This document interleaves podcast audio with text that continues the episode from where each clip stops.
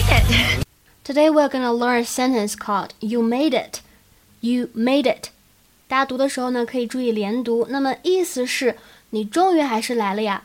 比如说，你邀请一个朋友去参加婚礼，那么一开始的时候呢，他告诉你：“哎呀，我想去，但是我有其他的事情，真的不好意思，我来不了。”但是呢，到婚礼现场，你还是见到了他。这个时候呢，就有一种哇，你终于还是排除万难来了这种感觉。You made it。